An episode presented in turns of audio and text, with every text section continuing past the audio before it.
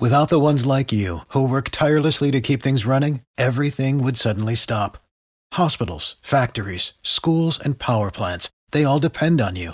No matter the weather, emergency, or time of day, you're the ones who get it done. At Grainger, we're here for you with professional grade industrial supplies. Count on real time product availability and fast delivery. Call clickgrainger.com or just stop by. Grainger for the ones who get it done. Hey, hey, man, welcome. Who do you know here? Oh, okay, yeah, come on in. We're just doing a podcast. Yeah, no, it's gonna be pretty fun. There's gonna be a lot of chicks here, man. All right, well, um, yeah, hey, if uh, if you haven't met him, uh, this is Max, and this is also your co-host. Shreyas, it's Shreyas. yeah, that's right. And we're gonna be uh, talking a lot about sports, man. Just grab a drink, sit back, relax, and uh, let's have a good time.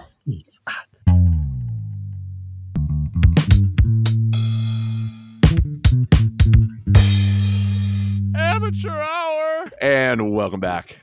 You're listening to another episode, a championship episode of Amateur Hour, a professional sports podcast of people who have never played professional sports. I cannot contain my excitement. Ladies and gentlemen, today was either going to be full of elation or full of sadness, and we have picked the good timeline. Things are turning around.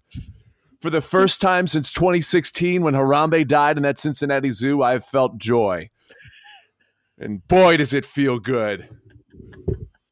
R.I.P. Harambe. R.I.P. Harambe. We've got a lot to talk about today. Primarily, the Boston Celtics taking the Eastern Conference Finals. I mean, incredible. I mean, incredible. So we're gonna dive right into that in a second. And we're just gonna do. We're gonna dice it up. We're gonna scream. I feel like screaming right now. I just straight. We did it. Ah! Ah! we did it. We didn't. We, we did it. We did it. We did it. We made it out of the ECF. This is this is. I mean, not to sound like the Minnesota Timberwolves, but this is this is what we kind of like hope for. You know what I mean? This is obviously not the end goal, but man, this is a huge step. But you always remember who was in the finals. You oh, always you remember do. who was in the finals. Yeah, In winning do. your conference, saying that we were the best ones on the East Coast, man, that feels good. first time in a decade. Oh, all right. So before we get into all that stuff, we're going to get right into the weekly highs. The weekly highs. So yeah, Max, let's start with the weekly highs. Let's start with my personal high, and that's uh, I get a I get a I get a, a nice bonus day out of this long weekend, which is nice. So not only we're recording this on Memorial Day, so Yes. know, thank you to all the veterans, All of our veterans, troops. but you know, I get also get Tuesday off, which is nice Wow. and um it's a it's a one of a couple bonus days that I get over the course of the summer, which is uh which is nice. You know, you don't have to use your vacation time. You don't have to uh you know allot any amount of hours. You know, it doesn't come out of your your check. It just uh it's just there on the schedule, which is really cool. Straight, you have a job that appreciates you? What? Oh man. Weird. What's that? What's that like? Uh, weird. It's definitely a nice feeling, yeah. But That's so- great. yeah. How, so how many do you get? What do you get? Like three, two, Yeah, yeah. They they gave us they gave us three totals as the first one. three days over the course of the summer, Yeah, over the course of the next couple months. and they're paid. Yeah, paid, paid, Oh my god, that's paid. great. It was a, yeah, a nice fantastic. surprise. A very very nice surprise. Yeah. Let me go to my sports high and you know buy my ensemble. You could probably tell what my sports high is. We've already mentioned at the beginning of the podcast, but you know Celtics winning Game Seven. We're gonna get into that. yeah, uh, Eastern Conference Finals. We're in the NBA Finals, and it's just it's just uh the beat goes on. The I tweeted out of the the amateur hour Twitter. Yeah. Uh, the beat goes on, and man, just feels nice that you know your season doesn't end. You have something to to play for over the next two three weeks, and you don't have to like stop talking about sports in the sense where it's like, man, playoff basketball is what you want to feel, and being at the pinnacle, the the final two, having yeah, having And won your con- again, having won your conference, you beat everybody in the East. yeah, And talk about a road too. The Celtics, I think, had probably the hardest schedule in the entire playoffs oh, ridiculous. Yeah, that's yeah, definitely the hardest uh, schedule of anyone. of anyone. Right? Yeah, I mean, you think, sure. and again, we'll, we'll we'll break that down. But yeah, that, I mean, what a, what a high, what a feeling of elation. I mean, how did you feel, Trey, last night?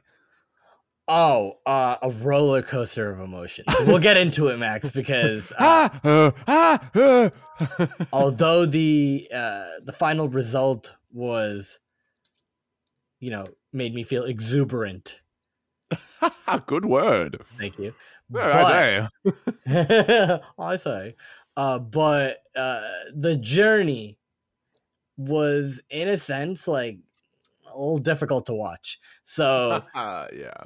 so we'll uh, we'll talk more about that. Yeah. Right after the the weekly lows, Max. Oh yeah, we got the weekly. Oh, and then before we jump into that, uh, I want to just share another personal high. So this is uh, this is an achievement. yes. I did the best dunk that I've ever done ever in my Mm. life. I had a guy, way. a guy literally threw it off the side of the backboard, like the thin side, like where the Aaron Gordon would be catching those crazy ones. He Oh, yeah. threw it off the side, and I caught a lob off the glass, and I jumped from so far out, caught it off the side of the backboard, and then flushed it in. It was the best thing. One of the best things I've ever done. It was awesome. Were And you was it. just I was elated. were you just uh kind of horsing around like after Oh yeah, yeah. It was just it was just horsing around. Yeah, it was like in between games, and he's like, "Dude, have you ever caught one off the side?" And I'm like, "You mean off the glass?" And he's like, "No, off the side." And I was like, "No." He's like, "Dude, just try it." And then he he we did one. It like we missed, like the lob was just off. Then we did another one, and you have no idea how high I can fly. No, I just I felt like an eagle. It was awesome. I just, oh my god. Anyways, I just want to share that. I'm like a bird, I wanna fly away. Oh my goodness. All right, yeah, let's get to the weekly lows. the lows. Uh, welcome to the lows. So for my personal weekly low, uh, straight off pod right before we were recording, I realized that I had gone throughout my morning without my contacts in. Uh, kind of a weird thing to not notice because I can't see uh, very well without them. But that's my low is that I have to pay a lot of money to see. It's ridiculous. If you're Glasses- not born with oh glasses, glasses, prices. frames, Don't get me started. insane, insane, and and contacts, insane. The fact that we have to pay to play as people who do not have 20/20 vision, Mm. it's BS, man. Yeah, I'm, and I'm I'm not here for big, big, big bad eyes or whatever you call it. so for my sports low, I want to talk about uh, the story that Trey has brought to my to, to my desk, uh, and it's about some beef uh, between Tommy Pham and Joc Pederson. These are both uh, baseball MLB outfielders. Uh, Pederson plays for the Giants, and Pham plays for the Reds. Now, uh, Pham and Tommy seemed like, or no, sorry, Joc. No, well, that's the same guy. That's the same guy. Uh, you're looking Tommy at you're looking at Siakam. No, I'm looking at Pascal. Pascal. Pascal Siakam. Oh, I couldn't pick. We're gonna go by first name basis. First name. We're, we're comfortable with these guys. yeah, yeah. So we're gonna say. So we're gonna say Tommy and Joc are, I would say, reasonably friends. Uh, but they got into an altercation in which Tommy Pham during batting practice, uh, you know, they're just chilling in the outfield again on different teams. He goes up to Joc Pederson and slaps him. Now, why did he slap him? There, there's a video of him just kind of like he's there. He looks charged up. He looks angry, and he just pow right Yeah. across the face. So you know, it begs the question: Well, what what the heck happened? Why did he do this? So in several interviews with Joc, uh, we come to find out that uh, Tommy and him were in a uh, fantasy football league. Now, for those of you who have never played fantasy football sports, um, you will have a roster that you draft at the beginning of the year. You play certain matchups. You have extra spots on your bench, and you have something called. In that way, again, you can have more players than you need every week, so you can select a little bit of flexibility. And you have something called the IR spot. Now, the IR spot is where you can put an injured player. So you can pick one up, so you still have that flexibility and a theoretically full roster. Because as we know, football there's a lot of injuries, and sometimes you don't want to drop that player if he's somebody who's really good, who's going to come back that season, things like that. Now, apparently, Uh, Tommy didn't know that the IR slot was a thing. Uh, he just just whatever it was, uh, didn't understand, and so he thought when he saw Joc with his IR spot full that he was cheating. And if you, again, if you've ever played fantasy football, you know that cheating and collusion is all part of the game. It just happens every time. And so he thought that Tommy was cheating, and or no, he thought that Joc was cheating, and so he got mad at him. At some point, Joc decided that he wanted to share a meme about Tommy's team at the time, the Padres, which it was just about how they were not playing well, having a really bad season. It's a meme. It's a meme. And in the interviews, this guy is literally pulling up his phone and explaining a meme. He's like, Well, I put this one here because it's doing better, as you can see. And then I put this one here as the Padres because it's it's not doing well. Literally explaining to me, and that makes it not funny. But apparently, because of that, that sent Tommy over the edge. And he said, You know, there's a lot of things that I'll put up with, but one thing is not disrespecting my team. So he left that fantasy football league in the middle of the season, which very taboo to do. You can just not set your lineup, but leaving, wow, wow. And then all that, I guess, boiled up into the culmination of this slap. And now And we then- have beef. And then Tommy Pham got suspended three games for that conduct by the MLB, um, which is funny because Max he he mentioned that you know money is involved. Tommy Pham did. He mentioned that money is involved, and you know you should never screw with somebody's money and stuff like Uh, that. yeah, That's what he yeah, and, and money's like 20 bucks. Yeah, and he, he- now he gets suspended without pay for three games. So no, no, no. Uh, apparently they were playing for they were playing for a lot. Joc said you know they were playing they play for some bread, but oh, okay. Okay. yeah, so yeah. the Michael Jordan of fantasy football. yeah, yeah. yeah. Well, well e- even so, three games worth of pay that you lose because you're As an angry from a player. league two years. It, ago? uh, Sh- and Shrey is I know, yeah, and this is a league two years ago, which I don't understand. And so then the meme, when was the meme created? Recently? No, because he's not mm. even on the he's not even on the Padres anymore. Yeah, but he's still angry from when he was on the pod. I don't know why. Why now? You could have confronted him at any time, and in this manner, kind of weird. And it's so funny. The IR thing, Max, is so funny because I don't know what Tommy Pham thought about injured reserve for fantasy football, uh, and what it actually meant to put someone in IR and pick someone up. What is this free spot in here? Uh, I guess I can't do anything with that. you know what's funny is that uh, it was all over uh, Jeff Wilson Jr. I guess that he that was the player involved. Jeff Wilson. Jeff Wilson's like the third running back on the freaking 49ers, dude. That's so funny. Why is Tommy Pham angry about that? That's who, that's who Joc had on his IR. That's I guess that's the player he, that like, Joc picked up? named. Yeah, in in his comments, that's the player that he named about. Uh, you know, he thought maybe Tommy thought that Joc Pederson, uh, no, or, or uh, Jeff Wilson was out in one site like ESPN or something like that, but then not out in another site like say Yahoo or CBS or something like that, and then was like, oh, you know, you're you're cheating. Like you can't screw with the IR rules and everything like that. Like I don't know what he thought. There, there's no there. Uh, we've seen worse. As as two people who have played fantasy football for a number of years, there's there has been worse. There has been actual like collusions on trades, people intentionally dropping to Oh, pick up. Like there ridiculous. is there is worse, and it gets yeah, I get it. Like it can be frustrating, especially again when you put like 15, 20 bucks, and for us that's a lot. Uh, Mhm. but for you know, uh, Pham Tommy himself. This is the quote, and this is what Shreyas was referencing. Uh, he said that there was quote too much money on the line, and that he was messing with my money. Next quote: I'm a big dog in Vegas. I'm a high roller at many casinos. Many, many casinos. I'm a high roller, the highest. and he said that he slapped Joc, and he because he said some stuff that he does not condone, and he had to address it. Talk about whack beef, whack beef. That Two is- years. Oh, I had to address this. What is you he, a already, vigilante? you The already Padres know Batman? the Padres. I'm, I'm bad. Justice. I'm bad fan. I'm Batman. you already know that that I'm trying to. I'm I'm already thinking of situations because all my fantasy football team names are based on something that uh you know like I try to make it like current eventy, like Yeah. some meme, something I can really meme. Um, last year I did. Remember when that ship, the uh, Ever Given, got stuck in the Suez Canal? Oh, yeah, the thick boy that somehow just went. Yeah, yeah.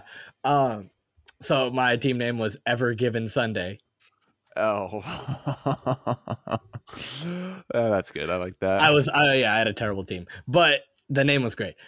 This year, I'm already thinking of situations. This is in my mind now, as you know, I got, I admit as a potential team names. I gotta, you know, I can maybe pun it up a little bit and and uh, Oh yeah, there's there's a lot there's a lot of promise in here. Yeah, there's a lot of promise. sure. And and for everybody concerned, uh, Joc did apologize. He said that he admitted to making the gif about the Padres, and that if he offended anybody, he is sorry. So, you know, I'm, hey, I'm a fan of Joc. I, I think Yeah. Tommy was out of line. I'm going to say it.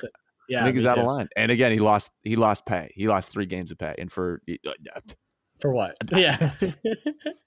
and the slap too. That was like a heck of a slap. Like he really like bow. Rear, reared into it. Yeah.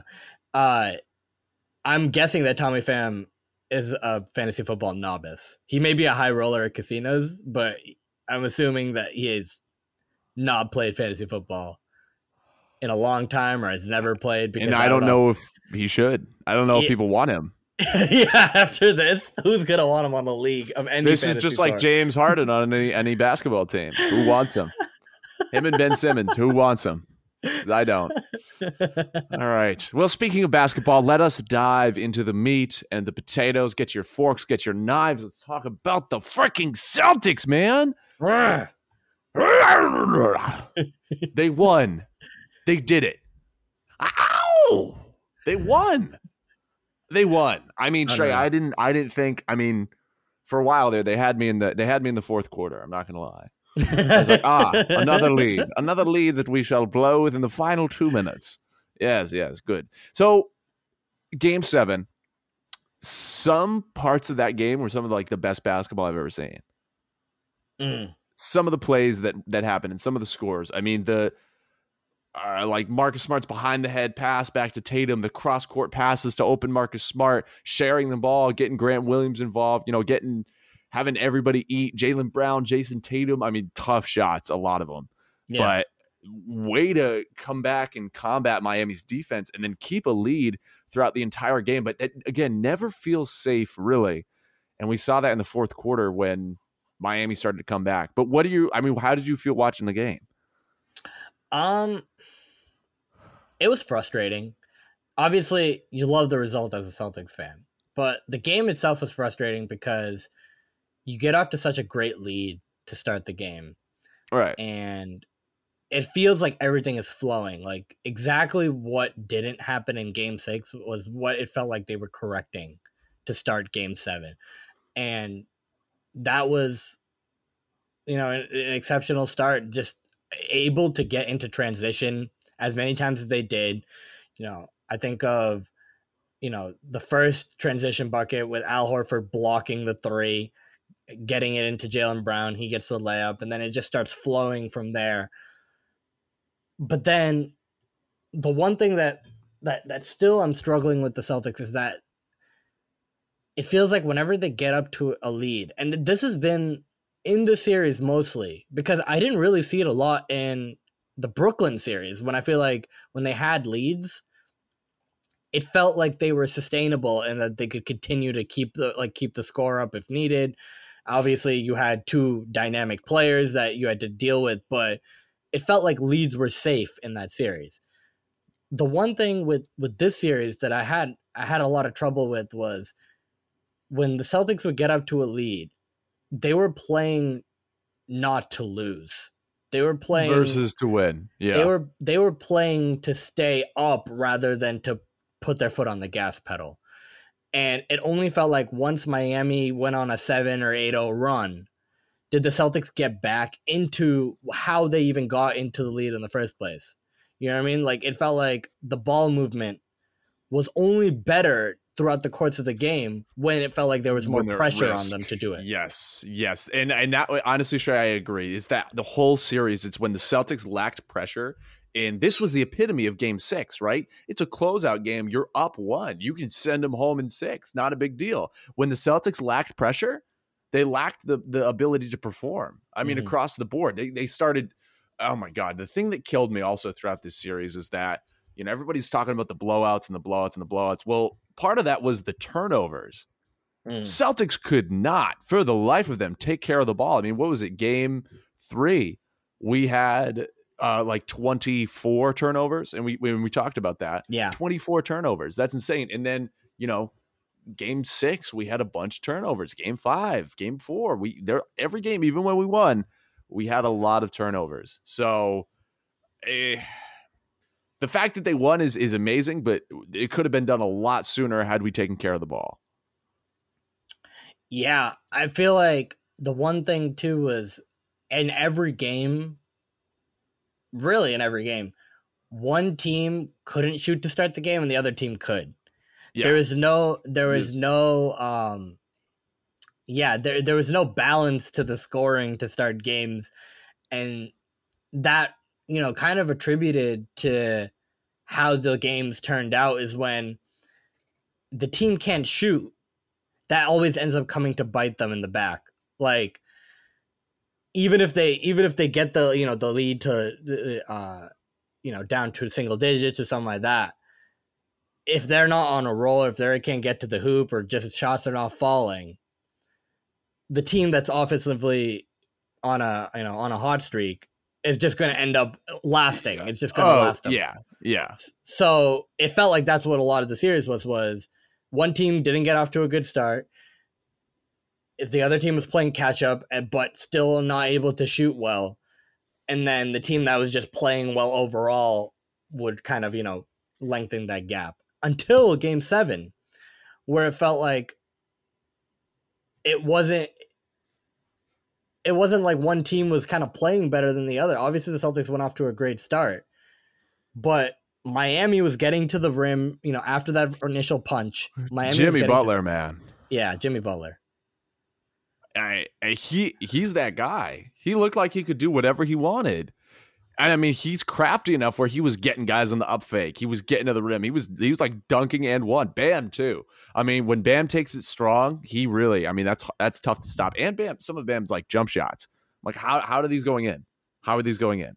And the Celtics, I still got to give them credit, right? The thing that we've been able to fall back on, really, uh, you know, and and we've talked about the issues with this, but is the defense our defense when we are on and when we're firing and when we're locked into the game, it's it, it is as far as basketball goes, pretty impregnable. Like we're we are forcing Miami to take some tough shots, and that I appreciate. And it wasn't just Miami; it was the Bucks on Giannis, it was the Nets on KD and Kyrie. I mean, the Celtics have had a hard road, and they've had to face some of the best offensive players and teams in the entire league.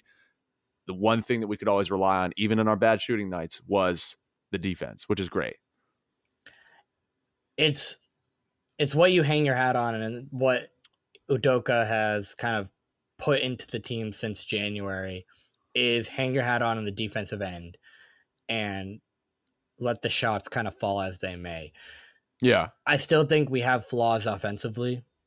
Like we're not the like overall like an amazing offensive team from front to back, but we give ourselves a chance because on the defensive end, if we know that we can't stop if we can stop the other team, we get more chances offensively to get into a rhythm. And even if it's not going, that's how we stay in games is people are you know getting to the rim when they need to after a great stop or you know the clutch threes by Tatum or Smart or Brown and that's how you keep yourself Yeah. in games especially Yeah. when you're playing against really tough offensive teams is not allowing them to score as easily as they normally would Yeah, yeah. Ah, uh, but that was okay. That then that was game six for me. It's that you that was the one where Jimmy Butler dropped. How many did you drop? 47. Forty-seven. yeah 47 9 and 8 and which what I thought was just an eerie after that game man and seeing the similarities between That and what LeBron, game. in, game in six. 2018. Yeah. No, the LeBron game in 2012, game six against the Celtics. Oh, the the the this one. Yeah, the mad face LeBron thumbnail picture. Yeah. Dot PNG. yeah. the uh seeing the seeing the different seeing the similarities between those two games and it's kind of the mentality that Butler and LeBron had, I had an eerie feeling going into this game. But I kind of resided to the fact that like the Celtics kind of can't do any worse. You know what I mean? Like they got they've been to game sevens before in the ECF. Yeah. So And we and this team and this team has been to another ECF. So it's like this is as high as they've gotten. So I was I like I resigned to the fact that it, yeah, it would be disappointing to not get over the hump, but No, no, I I, had that- disagree.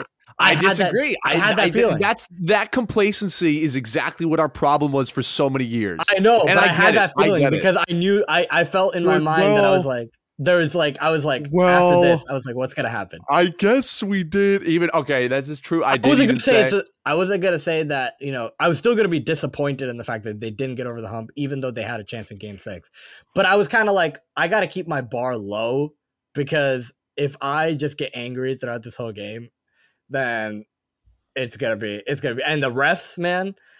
Some of those call, some of like the beginning, it was Oh, all us Malone. In the beginning it was all us it was really poor like after that first stretch it was really poor like not able to keep your hands up always breaking down on jimmy butler and i was like man you got to stop doing that and smart and and the the amount of time like if you can't stop somebody don't Why would you try- foul them? Yeah. well, just don't. Yeah. A, why would you follow them? But also the the trying to take a charge all the time when even if you're not in position, because like it's it, like Lowry does it, Smart does it, where it's oh just my God, Lowry. it's just you know you're not gonna get into position, but you try anyway, and then that's another foul like that we can't afford to have, and we had a lot of them. We had a lot of those ticky tack fouls where you're like, oh, we shouldn't be doing that right now. Like especially when we're in a rhythm, that type of foul doesn't, you know, it sticks. It's not gonna, eh, you know what I mean? Like especially when you're that important of a player.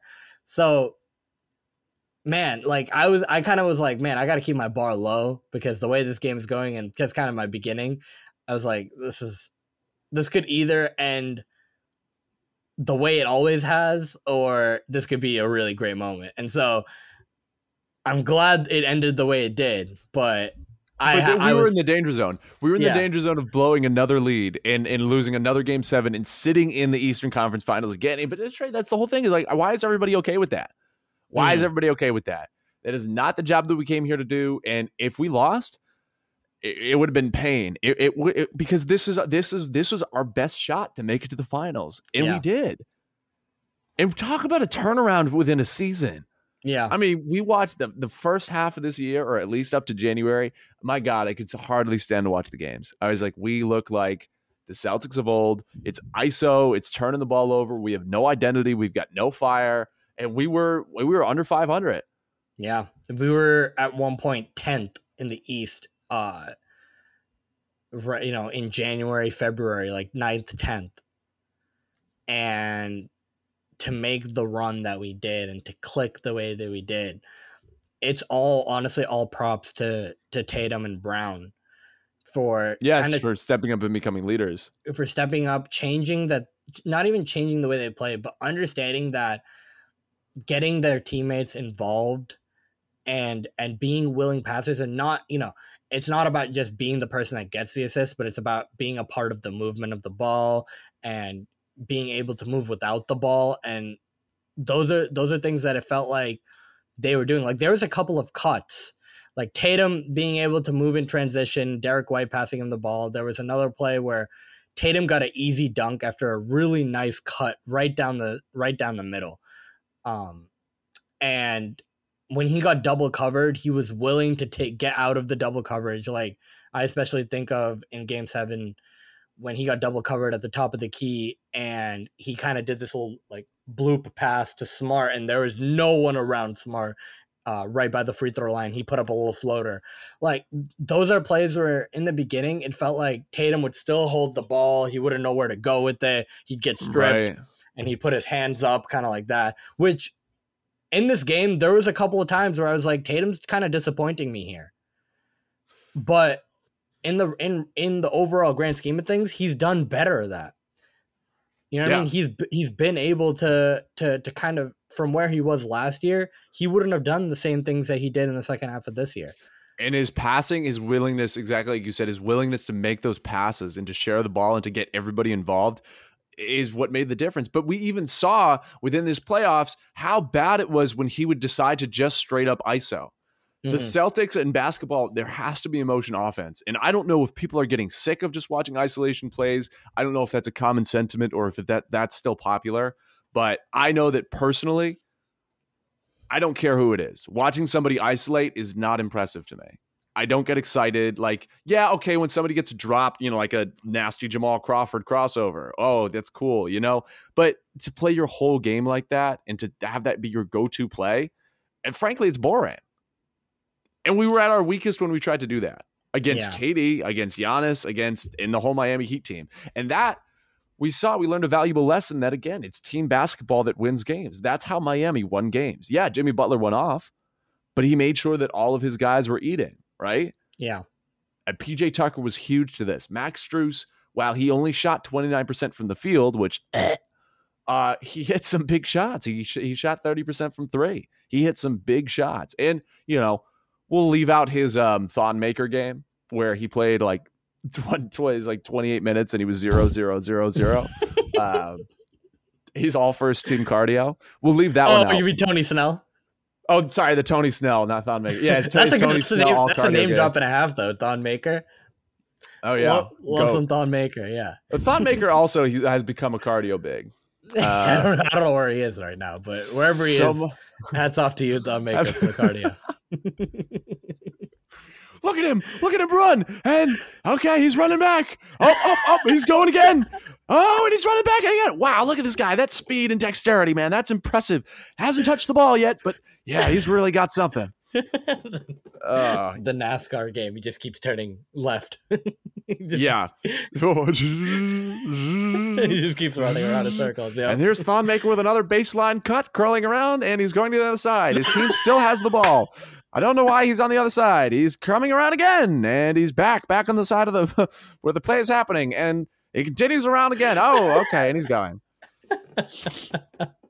Why coach has not benched him, I don't know. Okay, sorry. So if you were to pick, if you were to pick to me, I mean, I just can't. I just can't. I mean, it, it feels almost surreal to me. I mean, as a Celtics fan, this is what we've been talking about, and all the haters out there, again, who are on us for being negative, we're giving the Celtics their roses, but you can't tell me that there that it was all pretty, that it was all it was know, not. it was all roses. So I want to ask you, Shrey, Mhm. what would you say? And it can be a concept, it can be a play, it could be a player. Can Yeah. you give me your highs and lows of your thorny rows, whatever you want to call it, peaks, valleys, mix Yeah. it up, of not just this series, but the entire playoffs in regards to the Celtics? Like what what give me a high that you something that you loved, and then Mm. give me a low. And again, it could be a, it could be it could be anything. Yeah. Okay. I'll start with my high. I think so. My rose, and I think that's. I think that's the the evolution. Of of this team's ball movement, and being able to get others involved, and I think we just talked about it with Tatum, but same with Brown, uh, and especially with Smart, right? Like Smart has made some key- yeah. Smart has made some really key passes as a playmaker. He's really developed, and he still gets into spurts, Max. And that's it, it, it's not going to be. It's not my like full low, but like when I talk about Game Seven, Marcus Smart. Do you know that Marcus Smart took six shots in the fourth quarter, and he took the last five shots for the Celtics? What? Yeah. Tatum, I think, yeah, Tatum, Tatum, I think only took a shot. I think only took one or two shots in the fourth quarter. Marcus Smart took six. He went one for six. He took the last five shots. The Celtics had an 11 point lead that dwindled down to two at one point. Um, no, uh, yeah.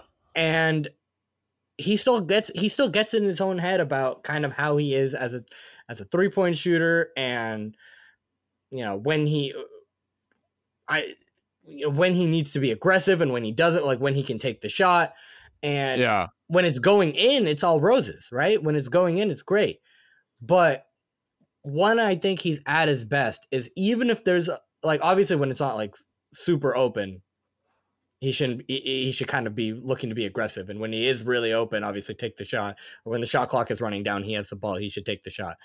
But right.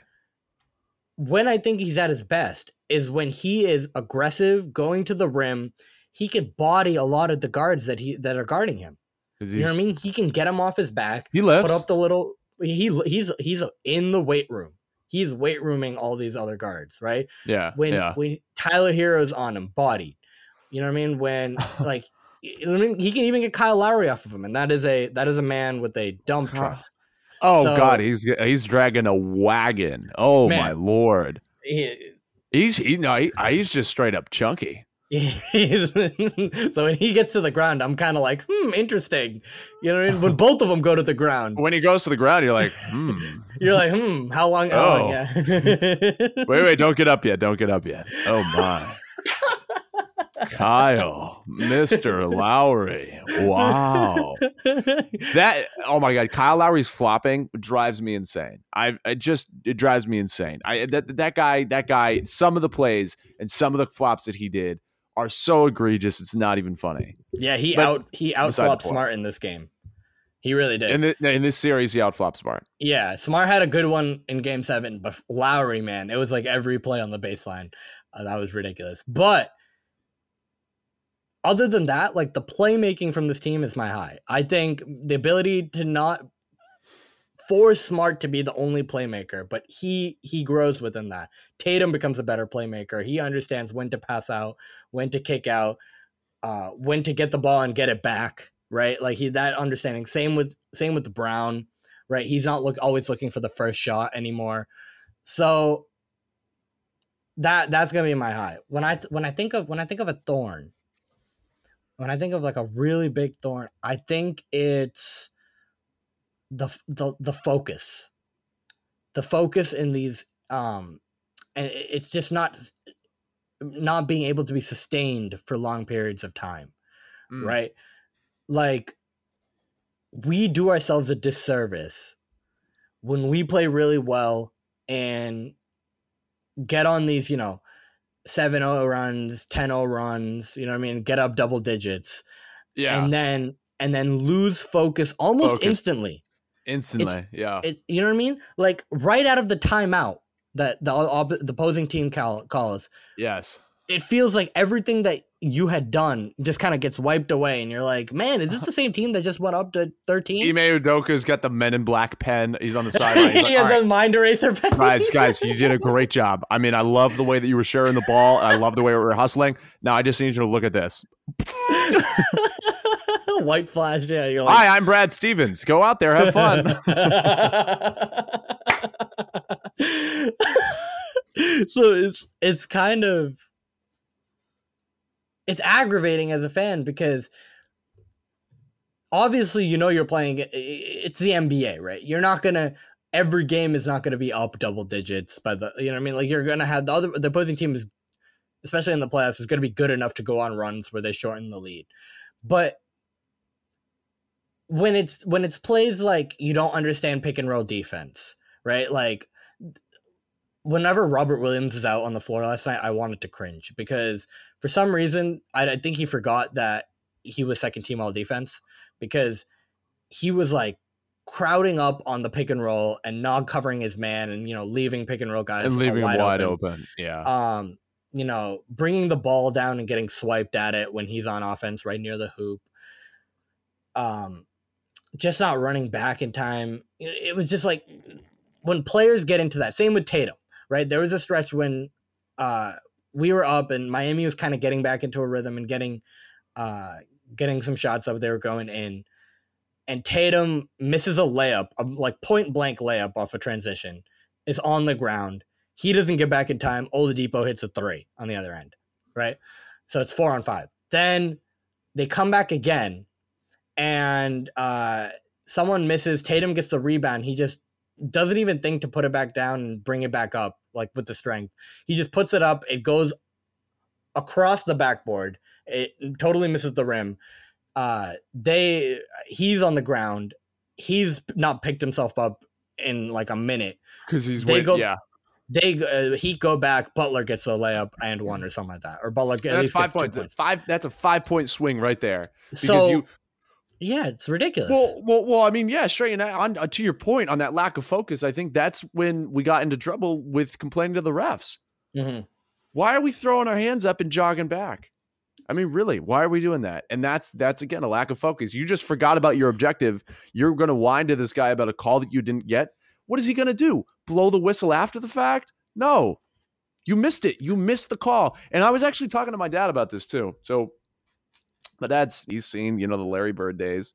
Um, I am I am a I am a brisk twenty three. So um, the thing that we were talking about though is how how watching these players complain for calls is actually affecting how kids play basketball today. And I say kids, myself included. Uh, I'm starting to see. So I started a new league with a new team, and this is no disrespect to anybody, but it was just an observation. People are playing the refs like these NBA players do. When they don't get a call after an egregious play, either they drove into traffic and they lost the ball, thought they got, you know, hit or picked, or they go and they want a shooting foul or whatever, they literally will start throwing their hands up and then screaming at the ref and and, and thinking that that's going to change anything. And my biggest gripe and the biggest thing that I've told people on my team, and I just I will straight up just yell at you, I will say, do not play for the call.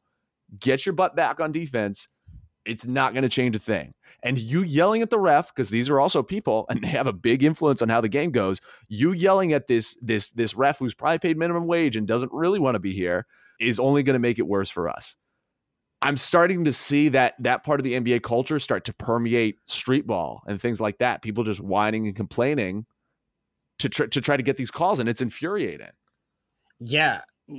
When we talk about specifically the NBA, the one thing that happens when when when people kind of yell about calls to the refs and stuff is it feels like it's the calls that you like you obviously did something wrong while while you were you know while that play was happening. And then they don't you get the no call and you complain about it when really you're complaining about yourself right? When I see when I saw a lot of these Celtics kind of you know putting their hands up and stuff like that, the calls that they were yelling about, a lot of them were were calls that didn't correlate with them being aggressive, right? It feels like whenever they get a call, they're not going back and trying to make the ref make a call. They're they're doing things that obviously like you know what I mean wouldn't get a call or it's going to be tough knowing you know the pedigree of these players like smart with his you know flopping and things like that Ah. and Tatum with his like you know his like always putting his hands up and stuff like that. If you're not if you're not getting into a position where you're forcing the ref to make a call then that's on you right? And it felt like a lot of the plays and a lot of times what happens is we kind of when and this is a part of losing focus is we kind of lose focus at being aggressive getting to the rim you know ball movement obviously one person can't always get to the rim with the good of defense like miami but ball movement to get as close as possible and then you know pump fakes to get to the rim to you know get a call those are the calls that the refs will have to make. Mhm. you know what i mean?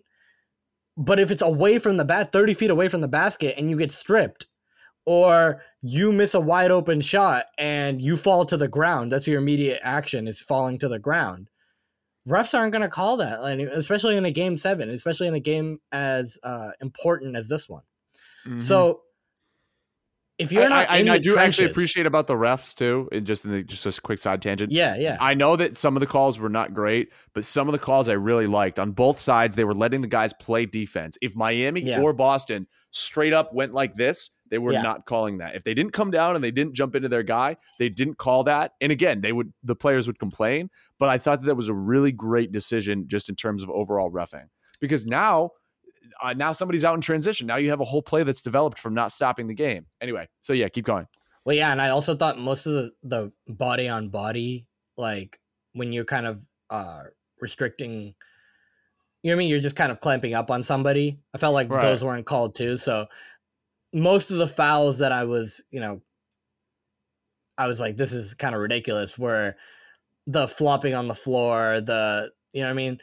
A lot of the times when you're trying to get that call to happen, it's an immediate like you get to the floor and you push off you know you you want to show that you hit the ah! hit the floor. You're trying to when they're really looking for are you getting to a spot where you're trying to get contact, right? And it's close and it's easier to do that close the closer to the rim that you are. So if you're trying to get contact on jump shots 30 feet from the rim or when you stop your dribble and you kind of flail your arms out because you get a double team you're not going to get those calls as many times as you would if you were in and you miss a layup with th- like two people around you or you pump fake right near the hoop and kind of someone falls on top of you because they they go for it right so mm-hmm. that's what i feel like with the celtics is when smart or especially this happens more with smart is he's still going for the three. And what's working for him is when he goes to the rim, he bodies up and he gets the call or he is able to get to the rim and at least get the two, right? Because he has that body. When you work out like that, you like especially the way Tatum and Brown, they're able to to to balance in the air, to find their balance oh, in the yeah. air. And yep. and same with Smart, right? Like the ability to stay grounded but also go up when needed like that should be an asset for you in these series for getting calls. Mm-hmm. But they they continue to want to get calls away from the rim and it's just aggravating sometimes that that happens. So I think yeah. that it's all it's all part of that lack of focus. You, you understand what's working when it's happening and then once you're kind of removed from it, they just kind of forget, right? When if Miami were to go on a 3 or 4 point run, it feels like they forget what they want. They just want the quick point they're mm-hmm. just like, oh, we need to stop. And you see this a lot. It hap- and it happens very quick. It happens often, but to the success of the Celtics when like uh the Miami goes on like a like they get a two and then they get a three and then Tatum comes down and drills a three, right? Right. So it wor- it worked that time where it's like okay they stopped the bleeding for a little bit, but that's that can't be enough. It's got to be it's got to be closer to the rim. They got to start inside out. And I feel like this team is built to play inside out. But when they get in their own head, they play outside in and then it starts to unravel a little bit for them. So when they get in their own head, they they stop moving the ball, and that's my biggest thing. So that so if I'm going to go just quickly through my rose and thorn, I I'm, yeah. my rose is I will give this I will absolutely give the Celtics credit for their mindset six and zero oh following a loss. We did not mm. let ourselves win yeah. two, lose two in a row. Yeah, we, we only in the Buck series did we let ourselves. Well, Nets aside too, but you know, every time we lost, we're like, okay, we're coming back, and that is tough to do. I will give them all the credit in the world for that, and I want to credit Udoka for that. I want to I want to credit you know Jayson and Jaylen for yeah. being those leaders. I want to credit Grant Williams for being vocal, and I want to credit everybody in the team for buying into that because it's not it's not easy to do. You know, you go down three two against Milwaukee, you go down two one against Miami. I mean, th- those are tough situations. You know, you're it's hard. It's hard to bounce back, but for them to stay in that in those games, those bounce back games, including this one, a lot most of the games were like it's great to watch because they are coming out and they're coming out hungry. Some of them were blowouts. That's great to see. So that is my rose. My thorn. Yeah, like like the lack of focus because there was there was a lot to like offensively, there was a lot to like defensively. Yeah, I yeah. just think overall, but yeah, it's a lack of focus. I mean, if you can't take care of the ball, mm, turnovers, Max. I think that's a good one. I mean, that, turnovers that really, are that, huge. That really it was huge. I mean, huge, and that's how you start swinging the game, and that's how you saw Miami's going to capitalize off of that. Some games Miami would have. I mean, that game three, they had they had thirty points off of turnovers. Yeah, that thirty points happen. off of turnovers can't, can't happen. happen. Can't happen. Twenty four itself. We even lot. saw against the Bucks too. We we we turn the ball over a lot, and they would get points. They'd run out in transition, give it to Giannis, give it to whoever. Boom, Cool. Now you just swung it again. Not only did you not score on this end, now you've lost, you know, they were able to on the other side and they got an easy transition bucket. And I'm the biggest proponent of transition baskets. So like that yeah. Yeah. Well, not even eh, okay, this isn't a turnover per se, but also what are you doing off of misses, right? It felt like a lot of the transition buckets too. Yeah. Well, follow your shot, but also are you getting back in time? Right? It, okay, you may miss really badly, but if if you're Tatum, you got to get up. You gotta you gotta hustle. You gotta hustle your ass down the court because if you're you know you set you're one of the people that sets the tone defensively now. I expect you to play good defense the way you've played over the second half of the year. So if you're not back on defense because you know you missed really badly and it's in your own head, that's just not going to work, right? So how are you how are you playing off of misses? Are you getting are you making them go into a half court set or are you allowing an easy transition bucket because you're not down the court? And so that's something to look for uh coming up in this NBA finals max is kind of how how how do you think they're going to play what what kind of what do you think they've learned from over the course of the playoffs kind of these this path they've taken and uh it's going to be interesting to to figure out if they're up for it yeah, well, I mean, it's a great, it's a great time. It's a great opportunity right now to just kind of preview that. So if we yeah. look at, I, I, just want to compare and contrast here, the you know the Warriors and the Celtics. But one thing I want to look at is I believe the Warriors had one of the easiest playoff schedules, and that the mm. Celtics had one. I mean, and and and some people are going to argue and they're going to say the Warriors are that good where they beat them. But if we look at the teams that they had to play, right? You had to play a hobbled Nuggets, and I'm going to consider them hobbled until they get a second star, which they don't mm-hmm. have. Aaron Gordon's mm-hmm. not it. You played a hobbled Nuggets. Jokic can only do so much. Again, when his guards and and and Will Barton, as somebody who he's counting on for scoring, when they stop showing up, what is the man to do? Jokic can only do so much. He is one guy, and we can see that superstar power doesn't win you. It can win you a game, can't win you a series. Yeah. Uh, so they play a hobbled Nuggets, gentleman's sweep, all good. Next, they play. Uh, was it Grizz? They played yeah. the Memphis Grizzlies. Good team. First two games, you know, it was again very physical, very brutal. A lot of beef going on there. A lot of ejections. But then you lose Ja Morant in what game three? Yeah. Uh, game three or four? Because I'm pretty game sure he didn't play the. Yeah, he didn't play the last two games, and they lost both of them. Oh no. Yes. No, no, no. You're right. Game three, they won one. Remember, I was like, how did they win? They well, they ended up taking another one without Ja. Yeah. So eh. almost a gentleman's sweep. Uh, Warriors in six, but again, it's it's a Grizzlies team without their star player, and although they had other guys to you know step up and and and create shots and shoot well, um, you know, again, Dillon Brooks had a heck of a game when when Ja was out. He had to shoot like thirty shots, but you know, but again, well, it's it's I would say it's an easier team, right? It's a young it's a young team. They don't yeah. have the playoff experience, and they're playing yeah. against the Splash Brothers and Draymond. Yeah. Then you have the Mavs. I, again, a gentleman's sweep. I knew the Mavs weren't going to do anything. That all they have is Luka. All they have is Luka, and they beat the unfocused Suns because the Suns beat themselves. Yeah. You know, I'm not taking anything away from the Mavs, right? They played really good basketball, but they still have such glaring weaknesses that were blatantly exposed by the Warriors that you wonder how did they beat a team that won 64 games this season? Well, you talk about the Mavs in that I was I, I've been saying this for a while, just, or since um the Sun Since series numb. end. Since, since the Sun series ended, and um, it's that the Golden State Warriors are just a better version of the the Mavs. You know yeah. what I mean? They're more seasoned, smaller. Yeah, so they have they uh, they have three they have three guards that play really well together that understand the moment, or at least the team understands the moment. Poole, obviously, for his first time, but um, he's definitely stepped up, and he's he's as good of a guard as you know. If you put up Curry, Thompson, Poole, and Luka, Brunson, Dinwiddie, you obviously pick the Warriors three, right? So there's a better. Uh, I don't know, dude. Laser pointed at Earth, fate of the planet on the line. I'm going with the Mavs trio. Oh god.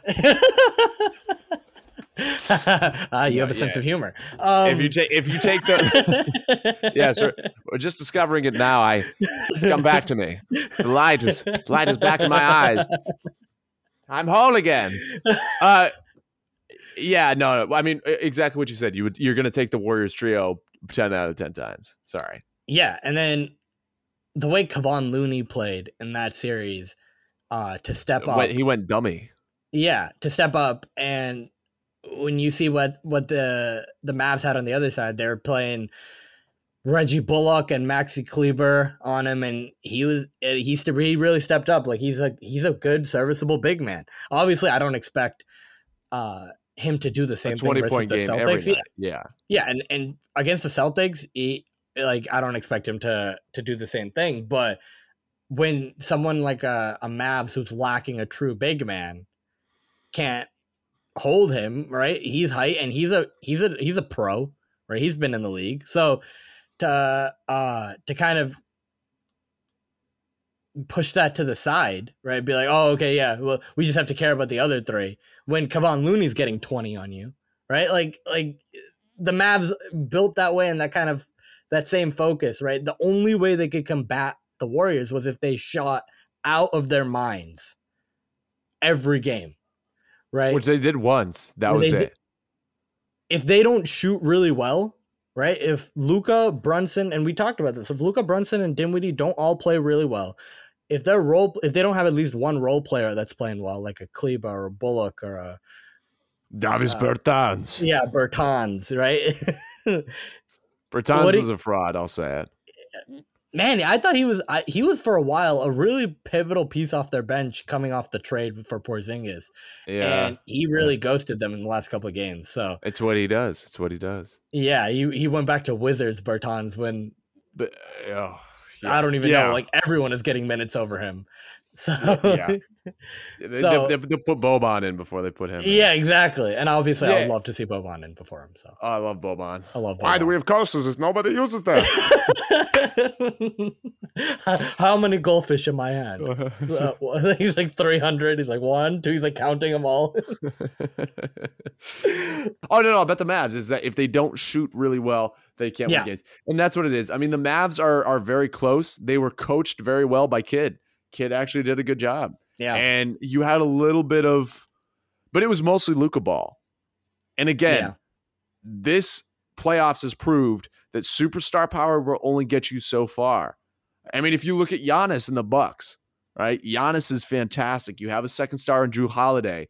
You have good role players, but if they don't perform and they don't shoot well, i.e., the Bucks game seven, where they were four for thirty, yeah. Some uh, there's nothing that you can like do. And they, and then all of a sudden, Giannis, when the pressure starts mounting, he's missing his bread and butter.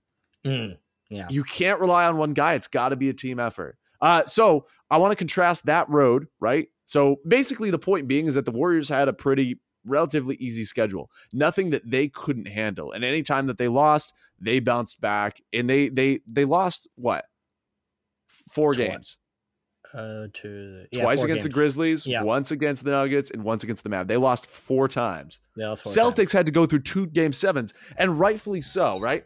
I don't think anybody expected a sweep in the first round, but regardless, I mean, if we had lost game one, it's it would have been a totally different outcome. Mhm. I, I I I I know because then KD and Kyrie are in it. yeah, You know, I didn't expect the sweep, but that was still a hard fought series. It was a hard fought series, and the Nets didn't want to go away. Nets didn't want to go. Nets almost won game two as well. Mhm. So, Nets, that's a heck of a team. That is that is that is they were a championship favorite. You can look at clips from this year that people saying Stephen A. Smith. He's like, "If the Nets aren't in the conference finals. You could paint me blue and call me Dave." Like you know something random. People expected them to win. Now you have the championship, the title defenders in the Milwaukee Bucks with Giannis, one of the most prolific players we've ever seen, goes to seven games because they are a good team. And the Celtics got the crap beat out of them. Then you go against the Miami Heat. Well, both teams didn't shoot as well as they normally do, and both Mhm. hobbled. Still a good team. And you have Jimmy Butler, who's that guy, and you have so many threats in Miami. So many threats in Miami goes to game seven. I mean, the Celtics have fought to get to where they are now, while the Warriors just kind of waltzed in. But Big do you difference. think? But do you think now, now that we're kind of at square one for the finals, is that a is that a detriment in a sense to the Celtics having played so many more games than the Warriors have, and you know you got some people hobbled like Smart. He's still he's still hobbled. Robert Williams is still hobbled. You know Tatum still has the shoulder thing, right? you know, Al Horford, he's played a lot of minutes. He's got a lot of miles in these playoffs. How do you how do you think they come into game one? Well, it's at home, which is great. No, it's on the road. I thought Celtics were going to get the. I, I, thought I Celtics were going to get home court advantage because they had a better record. Yeah, they're playing at they're playing at Golden State. Oh, I did like that. I did like that. Yeah, Uh, yeah. So it's a tough. it's uh, tough. We probably lose game one, It's tough. but we need those. We need. Yeah, we need to. They're the My- my second. thing- they're the second best uh, defensive team. Like we talk about the Celtics being the best defensive team in the league. Golden State's number two. So Yeah. they understand how to how to defend teams. They got length. They got athleticism. Right. We just played two games set coming off of four, literally 14 games, 14 straight games, right? Hard fought battles, people getting hurt, having to come back early like it's gonna be tough. I feel like we definitely this next couple days before game one is gonna be huge in terms of rehab, in terms of being able to get right, you know, understand the assignment and and get the get your bodies right as much as possible. But sometimes, so like I've you know I've, we've heard the theories, Max, of you know you don't want to like especially this happens this happens more in football where people are like oh no you want to the person that just played last is you know they're in a role they're in the momentum. Like it but it, it doesn't always go that way right? Sometimes you need the rest.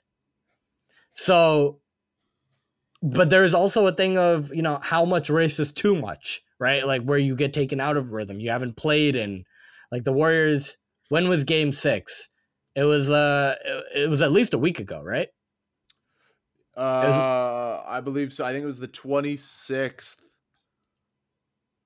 I think it was the 26th. No, it was game five. Yeah, it was game five. I think it was on the 26th.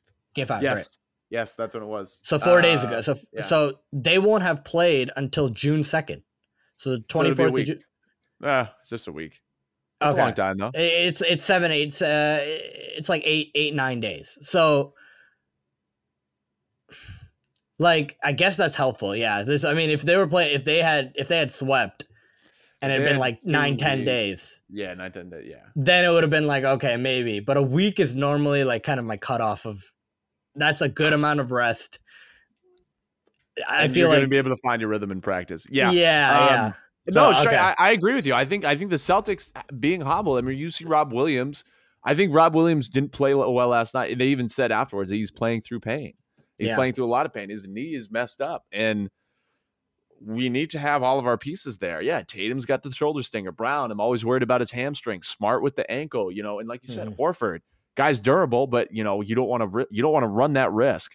Mhm. Um, I think it's going to be a tough series. I'm not going to make any predictions because I because I, I I can't afford to. I think the Warriors have a really good shot. I think the Yeah. Celtics have a shot. uh, You know, uh, if the Celtics shoot well, continue their team basketball play, and you really like clamp down on the words. I mean, you know, Steph and Clay and Poole and Draymond, they're all going to get their stats. They're all going to get theirs, um, and they're a team too yeah. and they're hard they're hard to dislike uh, they have just good vibes good energy and that's they all trust and love each other and that's great to see um, it's a very likable Warriors team. I feel like in a couple of without years, KD the snake yes, but also, but also, you look at kind of the resurgence of this team and how how they've taken players that you wouldn't think would have like real roles on championship contenders. Like, remember how we are talking about Andrew Wiggins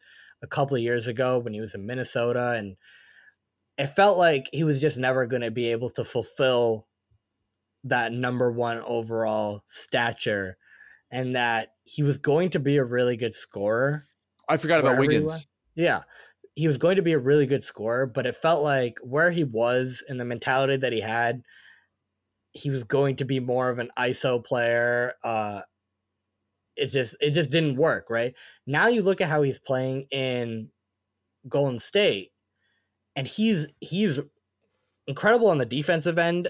His athleticism is still there posterizing right people he is perfect for this team because as a number one it's tough to get your own shot all the time and he just it, it felt like it wasn't for him but then to be able to play off of steph and to be play off of uh, clay he became an all star, albeit we've talked about that, not a starter, but he, he but he became an all star because Those of GD K-pop stars,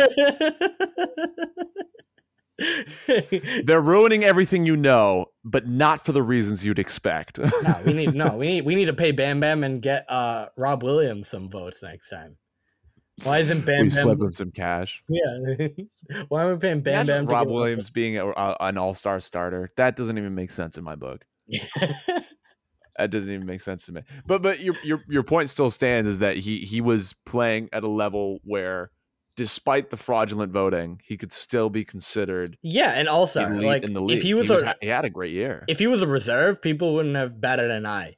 So yeah, you know what I mean? Like he's playing Yeah. incredible defense. He's still he's shooting the ball really well, Max. That's something that Wiggins has struggled throughout his career, consistently being able to shoot high percentages. But he's doing that in this playoffs.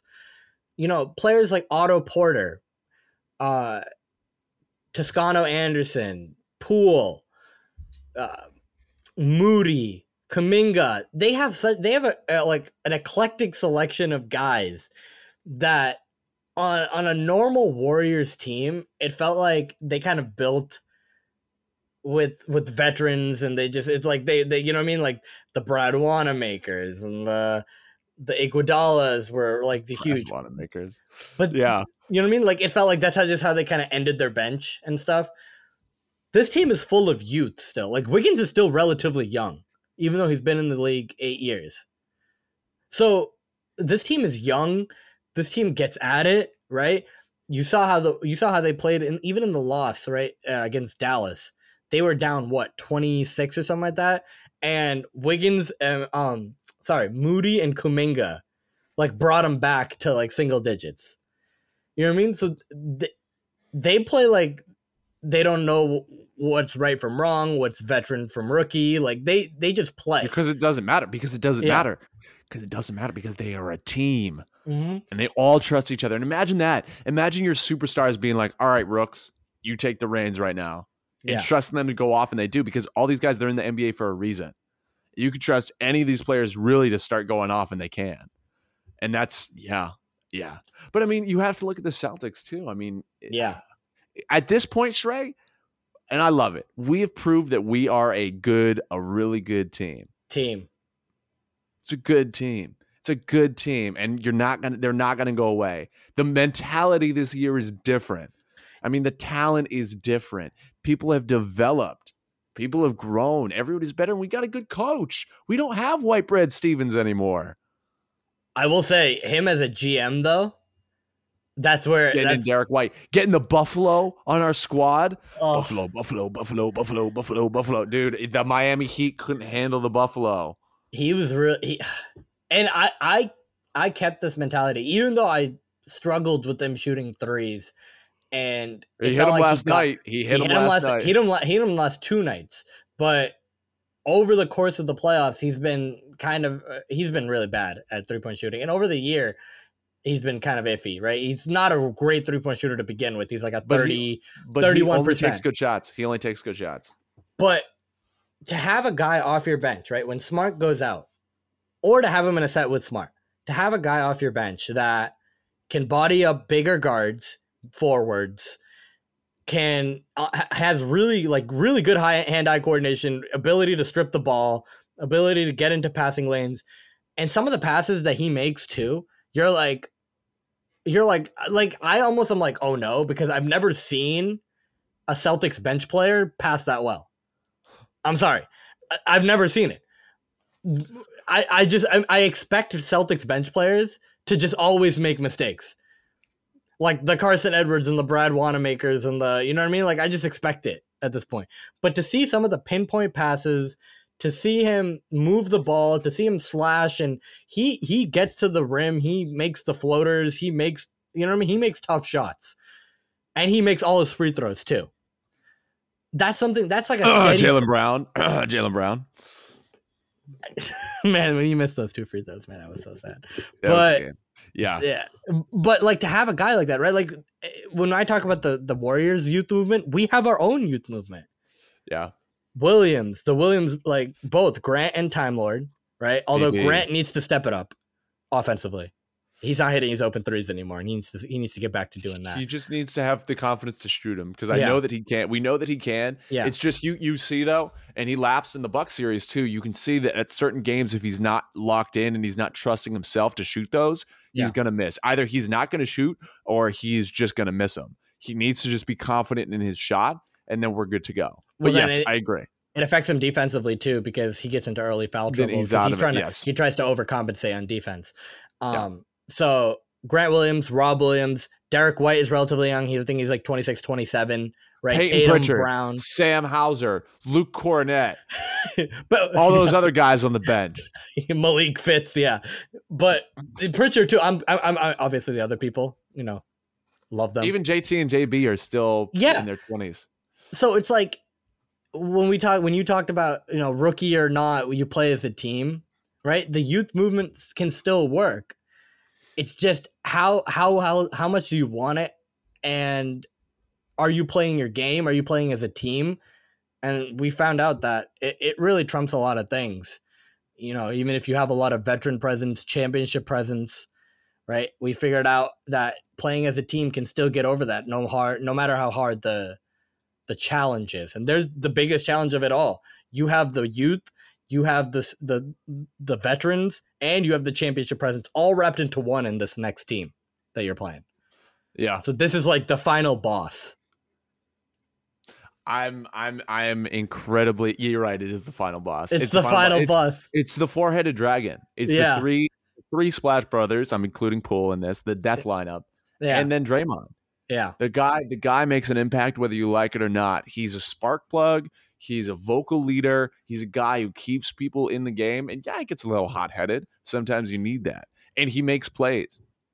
He's not he's not a scorer any Mm-mm. anymore. I don't think he ever was like a scorer. But he doesn't need to be. He just makes plays and plays good defense. And then they yeah, run I the agree. offense through him he's basically the offense. de facto point guard because he gets the ball at the top of key and understands where the ball needs to move understands you know what screens are happening where steph is going to be where clay is going to be more like like the back of his hand right? That's how long those guys have been playing. So he's really he's really the key. He's really how they get their offense going is when he's making the right plays steph and clay all they have to do is shoot and they don't really have to think about anything. So getting to him is going to be the toughest challenge of all like obviously closing out on shooters is going to be a real tough challenge in the series uh, how quick the releases are but getting to Draymond Green and make and not making him comfortable being a playmaker is going to be the toughest Grant Williams can do it. Yeah, he's uh, he's. I think he'd be up for the challenge. That's someone that he can he can really put his body into and and affect the game. Grant Williams is going to be a defining moment is guarding Draymond Green. So we'll see how that goes. But he he guarded Giannis. He guarded Kevin Durant. Yeah, He, he's guarded Bam and Jimmy. He's done it for me. Or he's done it for me. Horford, Horford, and Oh, Horford. and Grant, Horford and Grant, Dad, Dad Horford, dude, Dad, Dad, Horford. D Horford. Oh my goodness. he I love that moment, dude, when he put the hand up and that's like, the other thing go? too. That, Where did that block go? I don't know. oh man, that's the other thing too that I got to say about these playoffs. There's so many great moments. So many great moments with the Celtics. It's specifically like that Marcus Smart hand thing where him There's and Jaylen Brown. Brown. He's like pointing to the head, and Brown comes up and is staring at it with him. that uh, the Jayson Tatum like angry face. There's I've been on the Celtics subreddit frequently, um, and it's also fun to go on Miami Heat. Their subreddit started blaming their fans, saying that they had no energy and no heart. I didn't even know Miami had fans. Uh, I thought they were all just there casually, but you know what they? You know what I've seen they started blaming is that Max Strus uh, three that they took back. Um, the guy the guy was literally out of bounds. but everyone is like, "Oh, well, if it took you five minutes to figure it out, then you shouldn't have like it should have happened quicker." And No. Spoelstra, like, I, like Spoelstra came out and he was like, uh, "It didn't affect how we played the game, but they took it off when Boston was already on a run, and that lead that they had that went to ten went to thirteen, and it was like."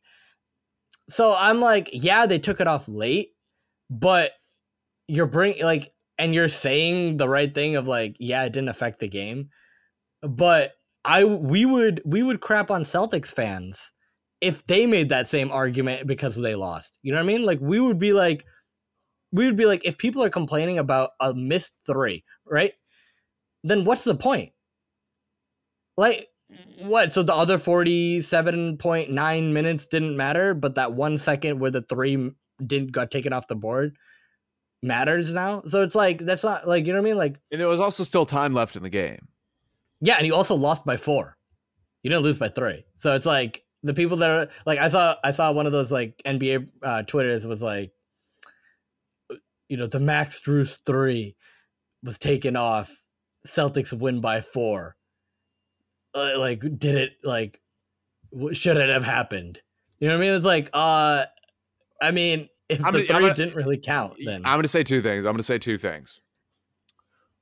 The first thing being is that when I looked at that review in his foot, I don't care about the, the, the height of his heel. If his heel is literally over where the painted line is, his foot, you know, sometimes your arms can go over that out of bounds zone. Again, you know, all that stuff. I would consider that on anybody really out of bounds. A lot of times you'll have a close call where a guy like looks like he steps out, but again, his heel is up and they'll still call it. If your heel is over that line, that's essentially out of bounds. You are far enough back to make it questionable. And there, I mean, there's enough space where there's enough to play. So in my book, that's out of bounds. That's been called on the Celtics, like some very questionable out of bounds calls, especially in the Bucks series. I remember. yeah, Um, the other thing that I will say too um, is that in these championship in these playoff runs, there is stuff that happens.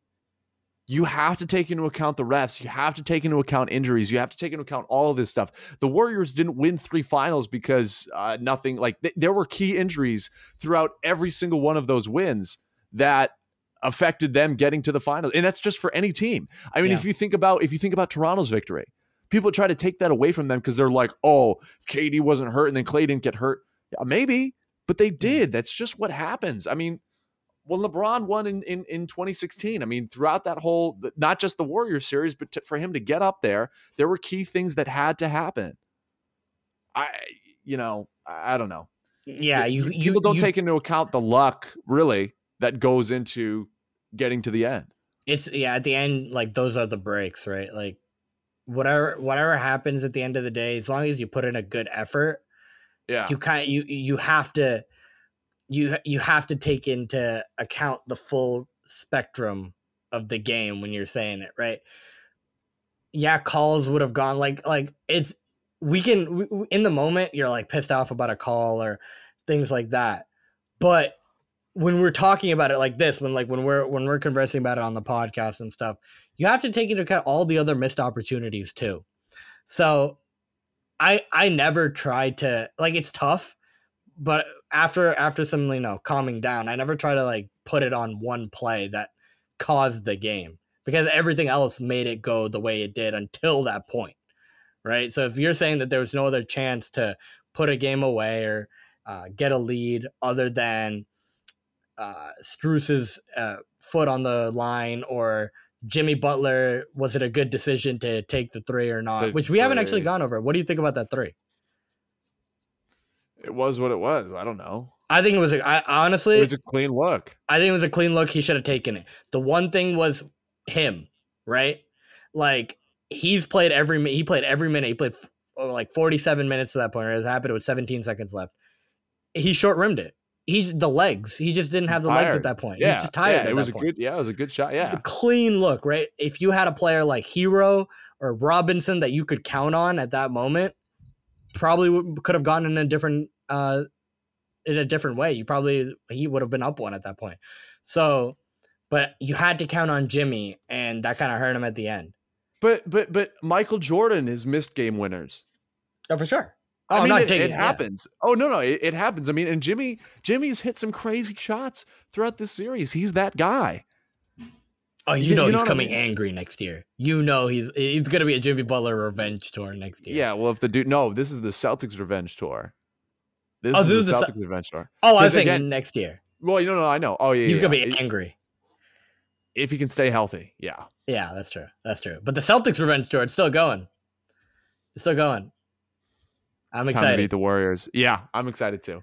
So we will uh, we will we will cap our experience off here today, folks. Uh, there is more playoffs basketball to be seen. You have not heard the last of the amateur hour boys, and as long as the Celtics are still in the playoffs, this mustache will stay on my face, and the ladies will stay far away from me. Are you kidding? Nah, they gotta keep coming closer to see the stash. That's the only way they'll see Yeah, it. because right? they can't see it. every time I every time my mom looks at me, she's like cheese ball, cheese ball. 'Cause she, you know, because I send her pictures of it. I'm like, Ma, look at the stash, and she's like, that looks terrible. She's like, you look cheesy, you look dumb. she She's boos like, you. she's like, she boo, she literally boos me. She downvotes every time I post in my thread. She's like, boo. it's okay. It's coming from a place of love. It doesn't. It doesn't actually hurt me. It gives me more encouragement. You know, yeah, it's that's how people become famous. They be, just become divisive in some in some instances. You know, it's just get people to react. hair raising entertainment. Oh, oh, oh. I'm upset. to quote the great Drake, Drake. Drizzy. I'm upset. All right. And with that, folks, you've been listening to another episode of Amateur Hour, a professional pop pop pop sports Pop-Tart? podcast. Pop-Tart? Pop Tart. Uh, professional Pop Tart by people who have rarely eaten Pop Tarts. I'm your host, Max, along with, Shreyas. and we will see you next time. Peace.